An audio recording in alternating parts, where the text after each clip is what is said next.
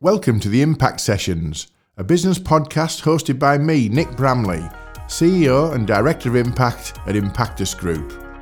The Impact Sessions brings you weekly insights and experiences from some of my most valued, trusted, and influential business contacts across a range of current, interesting, and hopefully thought provoking subjects designed to give you some practical tips and ideas to drive continued success in your business. On this episode, I'm delighted to introduce Martin Avison, founder of Angel Groups. Angel Group specifically matches businesses looking for investment with angels looking to invest. It's got a fascinating insight into how business opportunities can be developed through angel investment, and it's unblocking all those myths and ideas around Dragon's Den, Shark Tank, etc. Hope you enjoy the podcast.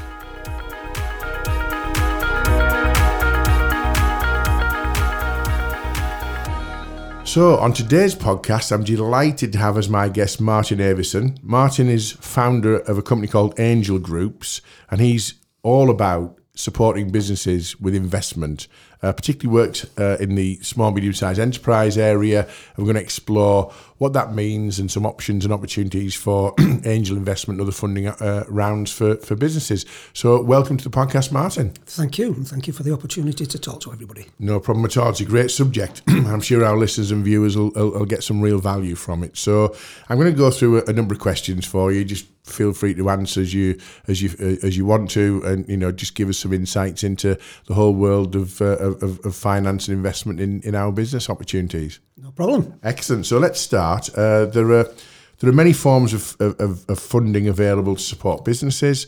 Um, what's your background in the whole kind of business funding and finance arena? How did you get into the kind of area that you're an expert in now? I used to be group sales and marketing director in a very large print group. Mm-hmm. Uh, the company was bought out by a big VC company, and I decided that was no longer for me. So I, I left and went out consulting, working for companies, really helping them grow. Mm-hmm. But as soon as I started to help everybody grow, I realised I was putting a real strain on cash flow. So I realised, well, I, I, need to resolve that as part of the growth aspect. Mm. So I started working with a few companies, started raising investments. One of them was instrumental in changing my life. Mm. Uh, the process that I went through uh, that led to me going do, doing a master's around investment.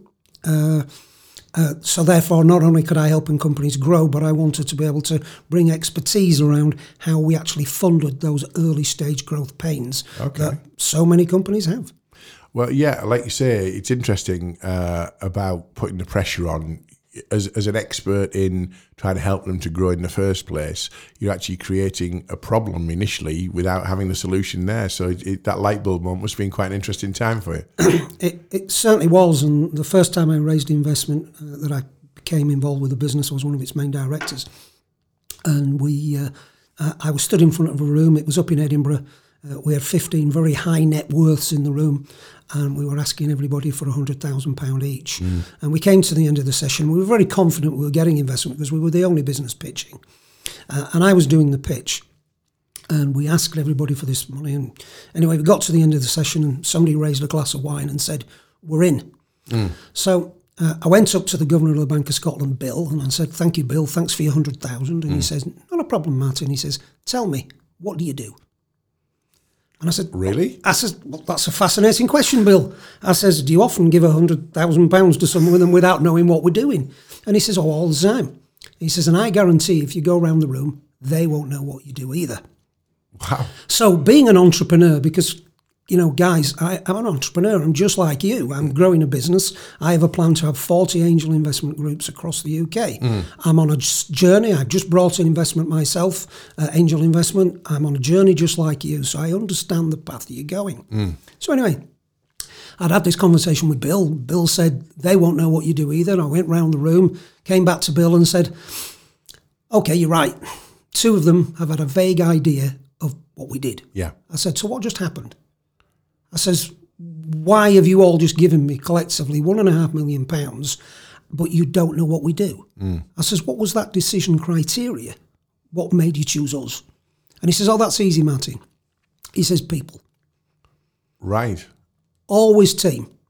He says it's the quality of people that deliver product, mm. service. He says you can have the best idea in the world, it will just sit there without the right people to do it.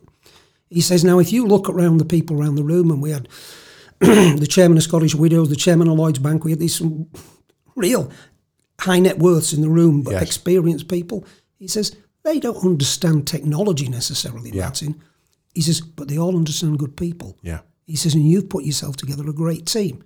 He said, so we are investing in you as a team. So you've de-risked their their investment by the quality of the, the people that are going to run that investment for them. Yes. Yeah, okay, that's an interesting approach. really. Yeah, you would have thought they'd have been a bit more rigorous on the, you know, let's have a look at the, the intricacies of your business plan, your financial forecasts. But I guess that'd come later, wouldn't it? Well, they'd had that information. Yeah. And I'm not suggesting that he hadn't read it. And uh, it certainly would have looked at the numbers. Yeah. But what they're really interested in is the people and what you've got to bear in mind the kind of investors that we had in the room on that day and not the kind of investors I put in a room. No. Okay. Those are what we call super passive. Yeah, yeah. there and, and what Bill had explained to me so when I did my masters I went back and interviewed Bill and a number of people in the room and they all said Martin the way we perceive it is you're an asset class mm. we're investing in you as if we're investing in property Yeah. wine art etc and we know that by investing in a number of businesses that we will get a 2.3 times return on our total investment we're just investing Yeah. Okay. Well, we'll explore the angel investment piece in a second for you because that's a fascinating business and a business model as well. Um, stats say that a lot of businesses go bust for cash flow more than probably any other reason. Um, so, why do you think cash flow management is such a challenge, especially for small, medium-sized businesses? Why do you think that is is an area of of of, uh, of real sort of difficulty for some of them? Uh, firstly, maybe a lack of experience in, in running business uh, and managing cash flow, but it's also, uh, with the greatest respect, and I, I've got to be talking here in the broadest of terms because I'm not talking to any individual company when I say this. Just Yeah. my experience is, is that people deploy cash in the wrong areas. Right. So what people tend to do is, uh, and I wish I could speak to the world before they started a business. Yes. Yeah. Oh, I could save them so much pain. but what they do is they go out and they try do and build a solution, a technology, and it's the wrong approach. Right. You must validate your market first. Mm. Because what they do is they develop a product, a solution for something that they're assuming the customer wants. But the customer may not want all those 10 points. Mm. They may only want two points. Mm. Well, if they only want two of the 10, we've now only got to fund two of the 10. It's a lot cheaper to fund two solutions than ten, isn't it? It certainly is, and it's a lot quicker, and it's a lot easier on cash flow, and it means that we don't maybe need six people to develop ten strains of a product. Yeah. we only need maybe one or two. So the whole thing, it's around creating that minimal viable product, mm. yeah, and managing that cash flow tightly. But is also going back at uh, one of the earlier guests. I think Richard um, Richard Hall from PDM. I think on, on podcast number two was talking about product design innovation and making sure that your product is designed to fit a solution. It's not a product that you then think I've I've got something here. Do you want to buy it? So you you've you absolutely corroborated that from a financial point of view as well as from his design perspective on podcast two. So that's quite interesting as well. Solving a problem that doesn't exist doesn't help you, does it at all? Doesn't help at all. And uh, as I always use the analogy, Microsoft launched version 1, not version 10. You don't have to launch the perfect product. Yeah. You're much better off, certainly from a valuation point of view, you're much better off actually creating those initial sales and proving that there is a customer that hmm. will pay the hmm. price that you want to charge, that has the problem that you think that they have, and that validates your plan, your financials, and everything hmm. for you able to put in front of an investor. And, uh, okay, yeah, that's absolutely right. You- You're better off getting off the mark rather than procrastinating and thinking it through because you haven't really got a business until you've you've made some inroads into a marketplace, have you? Um, I see that so many times where people have spent a huge amount of money just trying to develop the product, the perfect solution. And I, I'll say to them, Well, who's your customer? And they'll say, Well, we've not spoken to anybody yet. And it's kind of, and, and the reason is, is nobody likes to be told their baby's ugly. No, that, that, that's that's a theme we've had before as well. You know, it's it's I'm putting my life and soul and my heart into this, and it must be right because I've put my life and soul and, and my heart into it. Well, it's not right until it's validated, is it? So start by validating it Yeah. and then just give them the bit that they're wanting rather than the bit that you assume that they need. I'm going to ask you for not a stat, but just a, an anecdote really around numbers. Um, lack of access to funding can also stifle growth, innovation, development, or entrepreneurial ambition in some cases. Um, how many businesses have you seen over the years that, that really are capable of much greater performance if they had knowledge of or access to the right funding support? It, it- it's, it's not just a question of funding. Uh, yes, I, I, I, live in a world where sometimes what you're doing is you're giving people a ticket to go to the races. You're giving them the chance to fulfill the dream, and it's such a fantastic job to be in. I meet great people. Hmm. I learn so much about so many different industries. It, it's wonderfully exciting. It's a great thing to be involved in. But giving people money alone, to me, is not the solution. Hmm. You need to give them the grey hair, the support hmm. to help them actually on that journey uh, because that's absolutely key. Because otherwise, there is a tendency to take the money and just develop tech, just develop technology. And we don't just work with technology companies. I'll work with engineering, manufacturing, any sector. Yeah, but it's got to be about developing and scaling a business. And it's very hard for maybe people who are on the first track of doing that. Mm. They need some grey hair and wisdom around them from people that have done it, been there, and can just help guide. Okay, that makes sense actually. But let's take you back to setting up Angel Group. She started in uh, Angel Group in Leeds, I think about five years ago. uh, Correct. Uh, Martin, would that be right? Um, so, what was the thinking behind that? Why did you choose Leeds, and how did it go in the early days? Uh, Leeds was a simple solution because I'm from Leeds, uh, Leeds lad born and bred, Yep. as the tone of my voice uh, probably gives it away. uh, so, uh, why Leeds? Because uh, it's had an established angel group, uh, an organisation called YABA, Yorkshire Association of Business Angels, that closed. Yes. So, it had no uh, solution. And it just happened to fit in perfectly with the timing of where I was at the time. Was that five years ago that YABA shut? Was it? It was probably, yeah, five, six years Wow, ago. Okay. Yeah, so it was a while ago. Yeah. Yeah. Uh, and I basically decided, well, here's an opportunity. It's something I love, but I, I wanted to disrupt the market.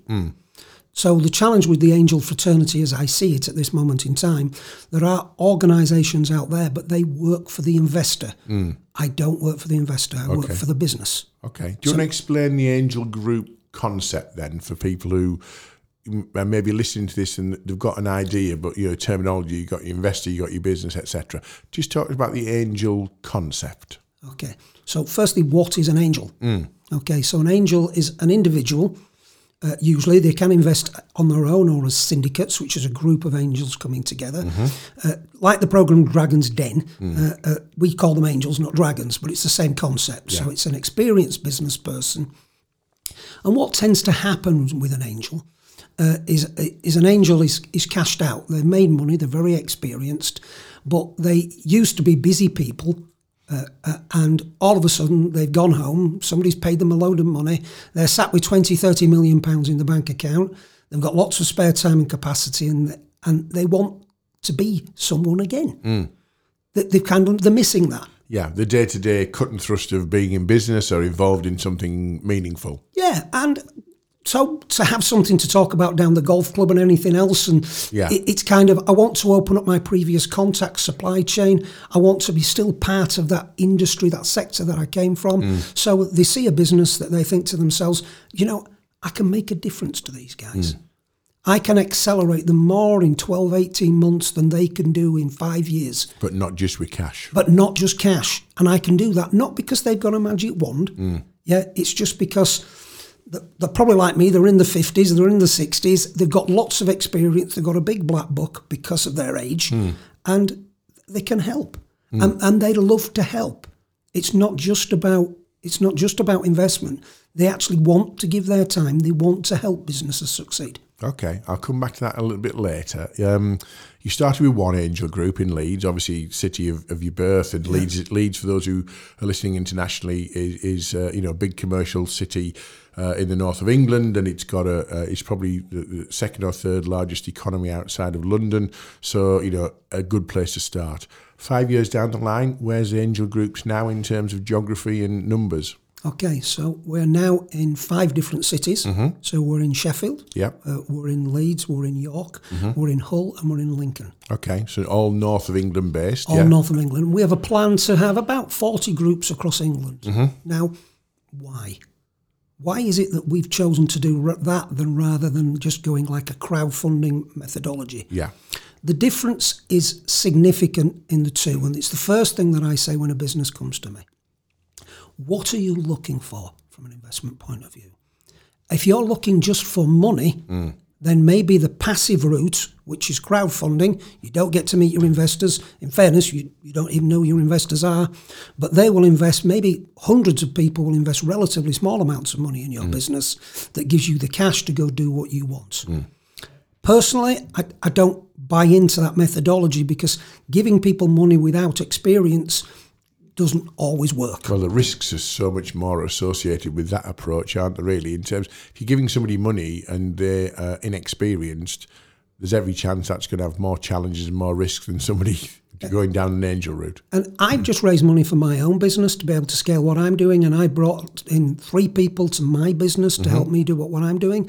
So I'm 55 and people might listen to what I'm doing, a growth expert, uh, funding, but I still bring another grey hair around me to help me achieve and do what I need to do. So the added value is not just the money, far from it. It's actually the experience and expertise and, and black book and contacts that go with that, yeah? It is, but the key differentiator, the key point that, you know, why have we gone for local groups? And we now go back to the interest of the angel. So uh, I'll take a business over to Hull or to Lincoln, maybe from Leeds to pitch. But some of the guys may like it uh, from an investment point of view, but they may turn around and go, if this was in Hull, I'd invest. And I'll go, well, why don't you invest? Because it's not local. I want to put my money into the local where I am from. I Right. want to create local jobs, local wealth. And that's why angels invest. The research is unequivocal in this.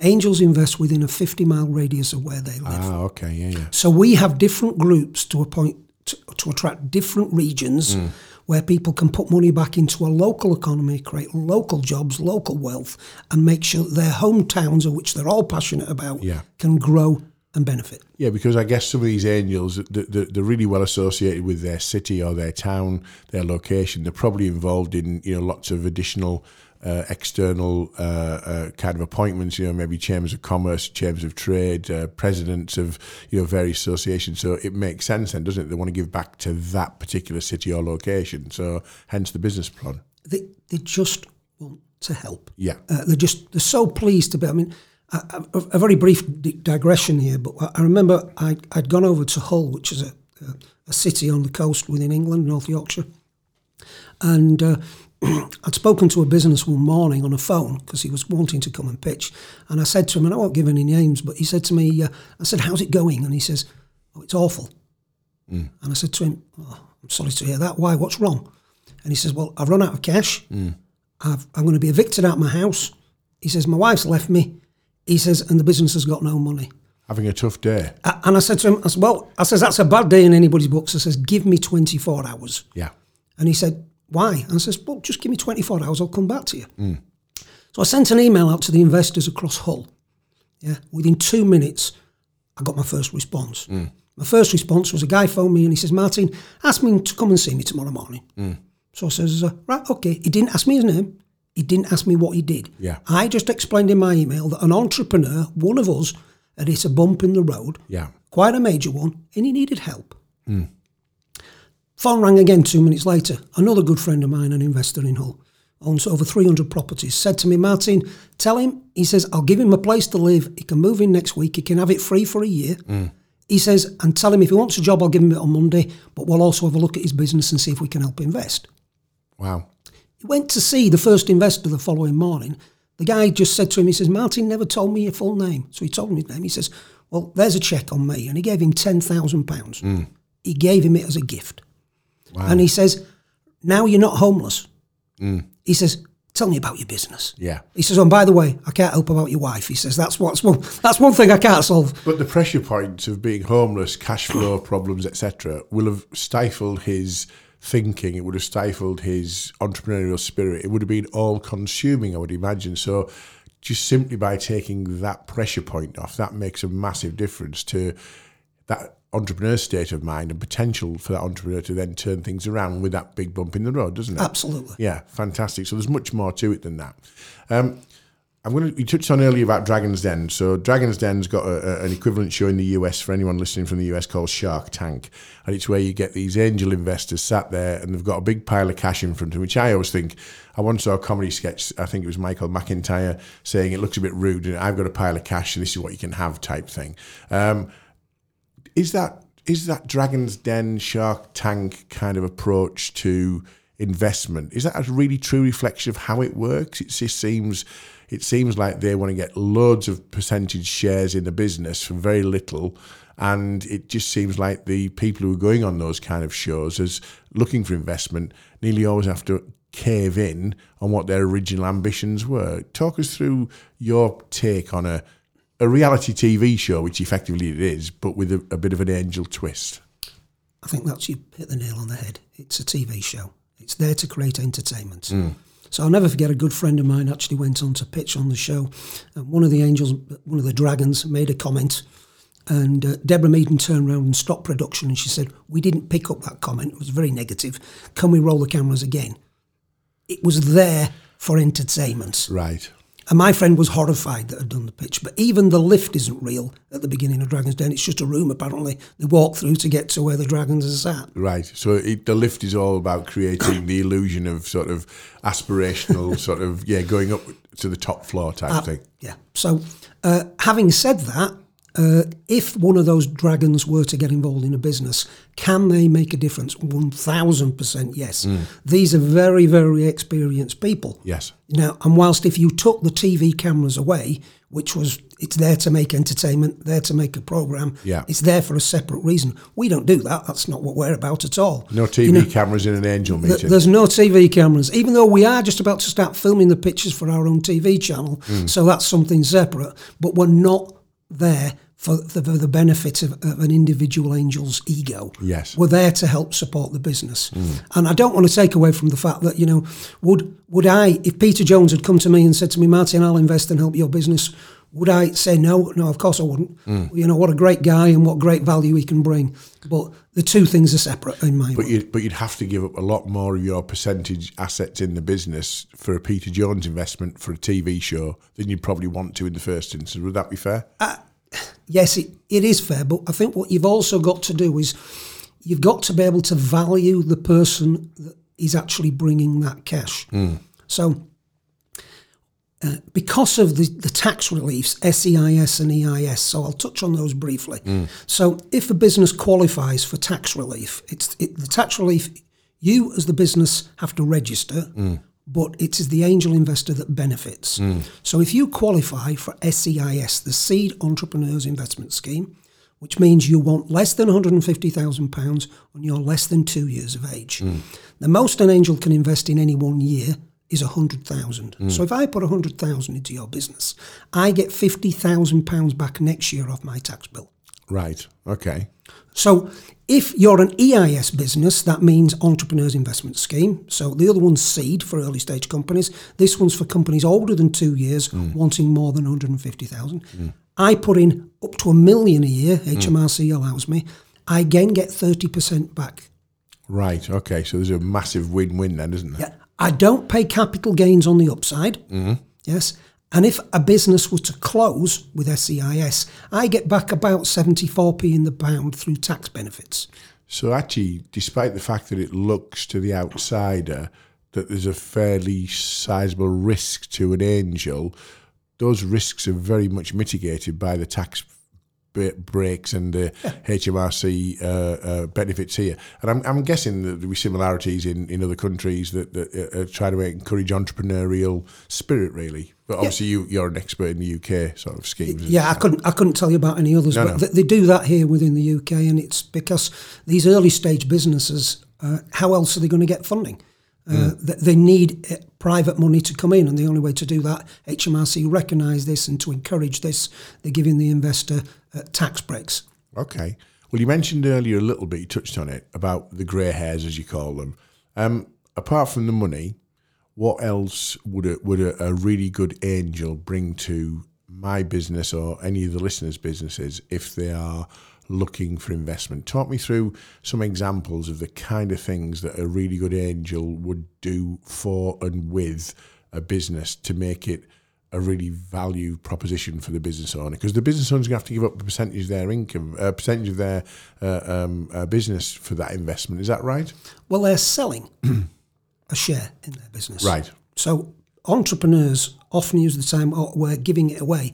You're not giving it away. If hmm. you're giving it away, my name's Martin Avison, you'll find me down in Leeds, come and give me it. Hmm. Of course you're not giving it away. Right. You're selling a piece of paper, and that piece of paper says that that person is going to own 10%, 20%, whatever that figure happens to be. Yeah. What they're doing, a condition under SEIS and EIS, is that they must have the same class of share. Hmm. They can't have any preferential statement. Yeah. But another condition is they must stay invested for a minimum of three years. Okay. So you've now got a person involved in your business for a minimum of three years. Hmm. You're not paying them. Right. So what you've got to do is build into that percentage, you've got to make it worthwhile. Yeah. So you imagine this investor, he's made 20 million, 30 million, he's sat at home, and you've got to motivate him. Hmm. And you turn around and say, well, what we want you to do is we want to raise a million pound for 1%. Hmm. Well, that's just not going to happen. No. Yeah, because what he gets as a return isn't going to motivate him. Hmm. Now, what you're doing is thinking to yourself, you're comparing it potentially maybe to a crowdfunding passive money. Yeah. You're not getting any help. Yeah. This guy coming on, or lady, coming onto your board as a non exec, as a chair to help grow your business, massively impacts on how the outside world now looks at your mm. business. You're not paying them. Mm. They're involved for a minimum of three years. Your chance of success has massively increased Yeah. because of their involvement. What can they do depends on the person you choose. There may be mm. a, a market expert, marketing expert. They may just have a great black book in your sector. There may be a chairman. There may be a financial director. Your job is to choose, and often with a syndicate, you can bring in two or three investors to actually build your team. Hmm. But in having now built your team, your valuation increases. So not only that, but your perception to the outside world, the ability to win better and bigger contracts because of the connections you've got, because of the, the, the quality of your board. And I guess it's down to the business owner to choose the right mix of, of angel. You know, would a business owner be encouraged to turn down potential angel investment because the angel's not the right fit? How does that work? Absolutely. Uh, it's a two way process, and, and guys, you mustn't forget that. Hmm. Sometimes we sit there and you're kind of, you're that keen and eager to get the investment in, but what you've got to decide is, are these the right people for me? Hmm. And the best way I would say it is go to the pub. Hmm. Yeah, get to know them, get them relaxed. Go see some of the other investments that they've done. Walk into the room, and if when you walk in, if somebody shouts across the room to the investor, "Hey Jim, we beat you at football last night, didn't we? Three one." Yeah. Then it's you know there's a good mood. There's a, uh, but if everybody puts their head down, Yeah, Jim, Then- Jim's here. Oh bloody hell, he's here. You know, it's kind of oh well, you know, maybe it, starts to raise questions. Yeah, when, when Jim or Jane are walking the shop floor, if everybody's kind of avoiding eye contact, you probably think to yourself, culturally, that might not be the right fit for me. Absolutely. So it's very much a two way process. So you need to get to know them. Don't rush it. Yeah. Yeah, don't rush it. Is there a matrix then that you would say? And I, I guess it's probably not even as scientific as that because I've had a guest on earlier in the podcast series was talking about sort of gut instinct and, and, and whatever. But is there a matrix that you go into in terms of saying, like a scorecard, we'll score the need for the, the, the investment with the black book of the contacts, the expertise in our sector, and the cultural fit and the personality of the angel. You know, is, is there something as scientific as that, or is it just very much a base of saying, you know, we're looking for investment, we we have no uh, uh, negativity towards this angel, let's go for it, or is it more scientific? How what would you what would your view be when you're talking about you know like a scorecard or a matrix that says what what what wins what over what? Angel investment is the only kind of funding, the only kind of funding that's not rules based. Mm. You go to a bank, rules. Yeah. Yeah, compliance. Yeah. Yeah, you go to a VC, rules, compliance. You go to any other kind of funding organisation, and why? Because the person you're speaking to is giving you someone else's money. Hmm. When you're dealing with an angel, it's theirs. They can do what they want, hmm. and it astounds me how many times the angel, like Bill, thinks with their heart and not necessarily their head. Hmm. So they can go on a first impression. They think, yes, I can make a difference, and they want to help. Then it's as much about chemistry as anything else. Do you feel comfortable with these people? We've had sessions where literally uh, four or five angels had gone to syndicate, they've gone to see a business, then the business has phoned me and said, Martin, we had a great meeting, but we didn't like one of them. So we'd like to go ahead with the four, but not the fifth. Yeah. Could you please tell the fifth that we, Oh. we're no longer at? Well, that's part of my job. Uh, wow, that, there's a hand grenade for you, isn't it? There, just drop that one in. Yeah, yeah. Well, that's part of my, my job is to build a syndicate. My job is to create value and make it work. Hmm. But the fundamental thing is where most businesses go wrong is they're not investor ready. Hmm. So they don't go to the angel with a proposition so the angel can say yes or no. And the business goes away with a load of questions. Right. So our job is to get them ready. So you work on both sides there, don't you? You're working on getting the business ready for angel investment, and you're working on understanding the right mix and the right black book and the right investors who might be the right fit for them. So that's that's quite that's really interesting for you, isn't it? On a day to day basis, I bet you love your job, don't you? I do, and uh, whilst the audience can't see me, my waistline just gets bigger all the time because I do spend a lot of time having lunches with angels Yeah. uh, to try and facilitate deals and contacts and make things happen. Because I, There'll be nice restaurants though, won't uh, there? well, they can be nice restaurants, yes, they can, but I, I don't mind as long as they're picking up the bill. Yeah. Okay. Well, angel investment aside, you also support businesses in the UK around understanding the whole sort of grant funding, access to tax credits for research development, that kind of thing. So, for UK podcast subscribers, um, are there still a lot of funding options out there for a business who's looking to expand and grow? Wow, I, do you know, I feel sorry for businesses, for founders, because the funding landscape is constantly changing. Just when you think you get used to a set of products and services, something changes, and it's difficult for someone like me to keep abreast of what's going on.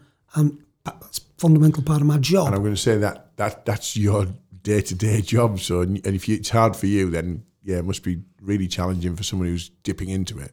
Absolutely. But the first thing I do is, again, I work for the business, not the angel. Mm.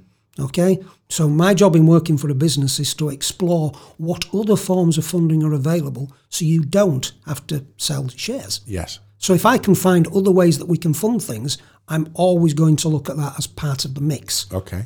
Now, inevitably, I'm I'm not going to look at a five thousand pound grant for help you with software development from a local uh, enterprise partnership, a LEP, uh, which is local government for anybody that's maybe not in the Yeah. UK listening to this. Uh, what I am going to do is maybe help you put an application in to do an Innovate UK or a Horizon 2020, which is big R&D grant funding Right, for real proper development work on For re- product development or manufacturing, that kind of thing. for real R&D. yeah. But as part of that, that's always match funding. So for you to be able to get grants, you need to be able to find other cash to match it, and that's where the angel works with it perfectly. Right, yeah. So it's a, it's a, it's a, an amalgamated sort of solution then on that basis, yeah. It is. Okay. It is. Well, listen, I'm conscious of time for, for the podcast listeners. We, we always keep these to a, you know, a, a sort of 30, 35 minutes or so.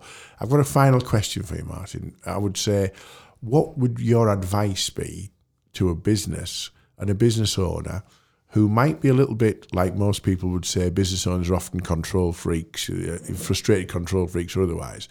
What would your advice be to a business owner who has got a really good opportunity to expand, but is a bit nervous about engaging other people in their business, and in other words, handing over a little element of control. What would your advice be to those people?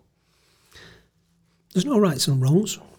Uh, I mean, it comes down to the individual and what you think. Uh, uh, will lack of funding hamper your growth? Will it hamper your scalability? Uh, or have you? I was ta- I was talking to a, a, a recently exited angel who was chairman of a big company, sold out to PepsiCo, and uh, I was talking to him recently, and he told me that he, the management team had changed. Uh, several t- every three years, the management team tends to change within a business. Mm. Now, if you imagine your initial team as a founder will get you to a point, but then if you want to go international, you maybe need different skills. Mm. So you can't, as a founder, do everything. Now, if you choose to try and do everything, you are the person that's hampering your growth. Mm. Your mindset is the thing that's hampering your growth.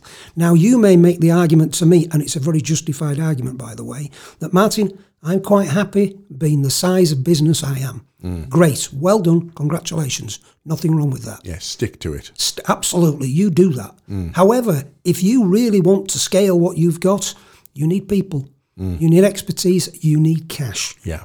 And those come at a price. They'll either come as debt, which means you're giving personal guarantees, and that's up to you if you want. I can't advise on that. Uh, or you're going to go equity and you'll go either crowdfunding or you'll go active because you want that extra support and to be able to, to go international or do the other things to strengthen your team. Okay, that's really, really good advice.